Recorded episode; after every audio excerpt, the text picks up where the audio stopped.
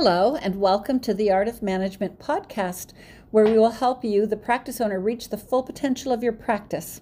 I'm Janice Wheeler, the president of AMI. Thank you so much for checking our podcast, and I hope you find this episode super useful. Do you ever have times when you feel too much pressure? That's what I wanted to talk about today. Sometimes you can feel like you're in a pressure cooker with too much going on and feel that everything seems to require your and only your attention or help. This may even be a combination of things at work as well as at home, adding up to one big headache. So, I'm going to go over 10 pressure points and see if we can think of some solutions for those. Number one is you have someone on your team who is not doing their job to the level needed. There is someone in the practice whose job it is to do certain functions, but they never fully do what is required, if they even do it at all.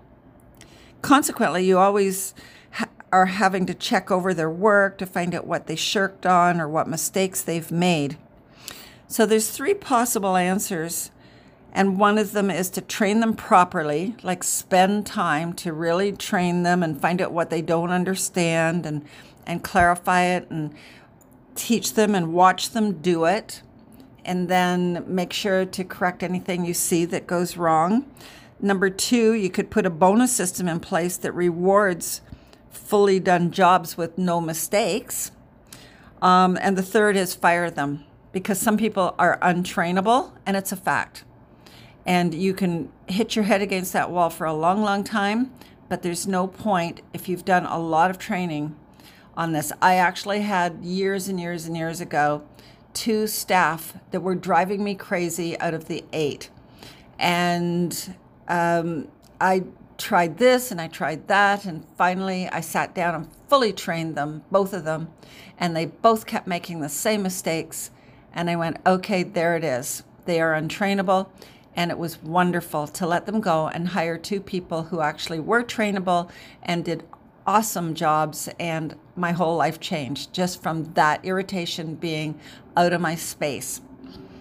So the second point is no time set aside for wearing your exec hat. That's a pressure point.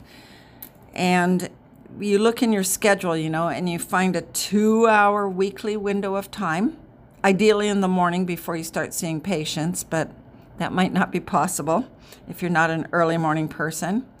And uh, you can block out this two hour time slot and keep it sacrosanct for dealing with your executive issues, such as finances, legal matters, answering emails, dealing with personnel issues, dealing with suppliers, etc.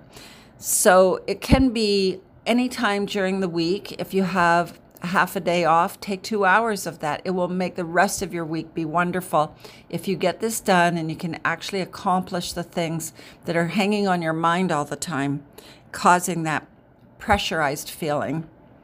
Number three, no systems in place to make everyday issues run smoothly.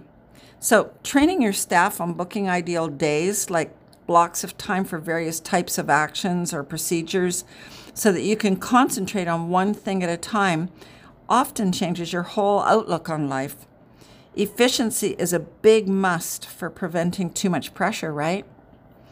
Having checklists of things that the staff must do and report to you once a week can also help with accountability and keep you from micromanaging. Number four, pressure point you hate your job for real, not momentarily or one specific part of the job. I'm sure we've all had days where we go, I hate my job and I want to quit.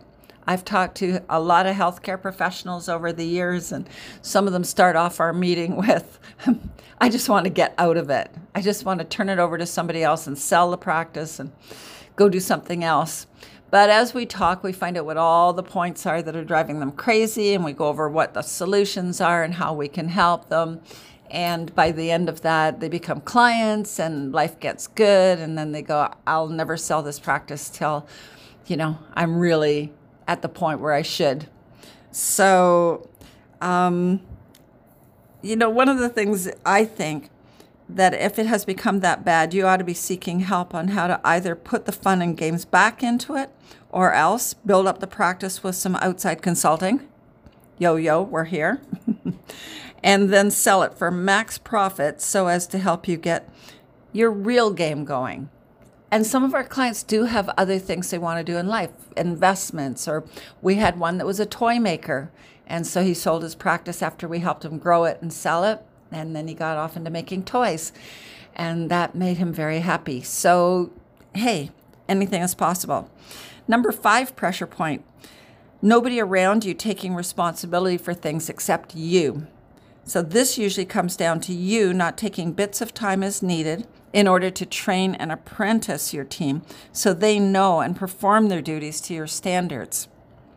Or replace them with people who will. All right, number six, no mentor or consultant to talk to about problems that need solving. Now, this one is very interesting because all the clients we have on board with us at any given time, and many of our past clients will come back to us for some more consulting because everyone seems to need someone knowledgeable to talk to, like that understands their problems and maybe knows more than they do on how to solve them. And, you know, talking to your spouse is amazing, but doesn't always resolve the problems if they don't work in the practice because they don't have a full understanding of what you're dealing with every day and um, are probably not in the same profession. And so their ideas, while good, would be workable in what they know, but might not be workable for you. So, you know, having a friend who is highly successful in your profession and willing to meet every few weeks or take occasional calls is often helpful. But keep in mind, you're talking to a person who is not management trained, but has merely done the School of Hard Knocks and discovered some really good things through their practice, and they pass those on, which may or may not work for you um, but you're missing all the other things that could be done because when we take on a client, we're looking at every single possible area of the practice and how it affects their life for life work balance and so on. So, getting some helpful hints and tips from a mentor is good, but getting it from someone who can do the full job and actually take you where you want to be is probably a better um, thing that you should do. So, having a management expert in your back pocket, such as our consultants day in, day out solving practice problems, is the best resource for help. And I'm sorry that that sounded like a promotional thing, but it's actually just factually true. Uh, we have calls every day from our clients being hit with different problems and situations, and we are helping them with those so that they get trained on what to do for the future. So, number seven pressure point is you need to figure out how to do something but have no help available. So sometimes you don't know how to do something, and this causes pressure, like you don't know how to use your computer well, or you can't get into your payroll system, or excuse me, um, you don't know how to do source deductions and file those, and neither does anybody on your staff. So sometimes you need to call a friend who's in business or hire an expert like a bookkeeper or even consult YouTube video because they pretty much have a video for anything these days that explains how you do things. Mr. Google also has answers. So get some help on that. Um, number eight, take taking on tasks that should have been delegated. Now, this is a really big thing with our clients when we're dealing with them because you really need to break yourself of this habit. You need to practice giving positive orders or directions to your team, ideally in writing, so that and then diarize when you expect the result back so that your diary will tell you whether you know when it comes time to come back to you that you didn't get a reply yet okay so um so sometimes it's a matter of better training um, for them so that they can do the things to your high standards because you are the boss. And you have high standards for your business and people need to be able to live up to those but they have to be trained to know. They're like you know a diamond in the rough probably as a staff member but you need to shine them up by giving them the training and the direction that they need so that they grow into the category of perfectionists that you want them to be Micromanaging is just a, it's an easy trap to fall into and increases your feeling of pressure. So you need to figure out how to stop doing that and delegate, delegate, delegate. Number nine, your production hours are too long and you get tired. I've had some clients who wanted to work three days a week instead of four or five. So what they did is they booked 10 or 12 hour working days for three days.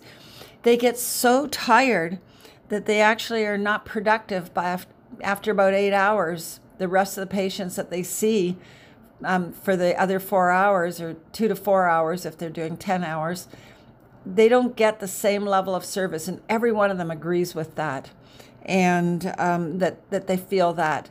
So it's not a very productive solution to work long days. Um, you want to look for more efficient ways of getting your work done in less time and with shorter hours. Now, we've done many different solutions for that. I mean, we had one dentist, for instance, four kids, five days a week production. She wanted to be four days a week to be with her kids. So we showed her how to be more efficient with her time and get the scheduling done better. And she was right away able to go to four days a week, which made her super, super happy. Um, sometimes a doctor is only working seven hour days for Monday to Thursday, let's say, and then Friday a half day. If you don't want to work Friday half day, then do eight hour days on the other four. It's not too much more, but it allows you to have the Friday off so you have a three day weekend. Um, and then number 10 is life work balance has long gone out of your even hope for the future. you may need to work out what hours would be best for you and your family or for leisure time and try working those hours. Because you will feel happier, you may find yourself going faster and being more efficient and getting all your work done within these new hours. So check it out and have a happy life. So there you go. Zing. Put the zing back in your life by fixing the pressure points we just discussed, and then you will love your job and love your life. And if you need some help with anything, you know how to reach us because the information is with this podcast and give it a like and share it with your friends and watch for more. That's all I have to say today. Bye for now. Well, we hope you enjoyed that episode. If you feel your practice should be doing better, please reach out to us for our free practice analysis by going to our website at amican.com That's A M I C A N dot com or call us at 416 466 6217. We have worked with more than 1,800 clients over the last 31 years and helped them take full control of their practices without sacrificing their precious family time. Also, on our website, you can subscribe to our newsletter for helpful tips on how to manage your practice.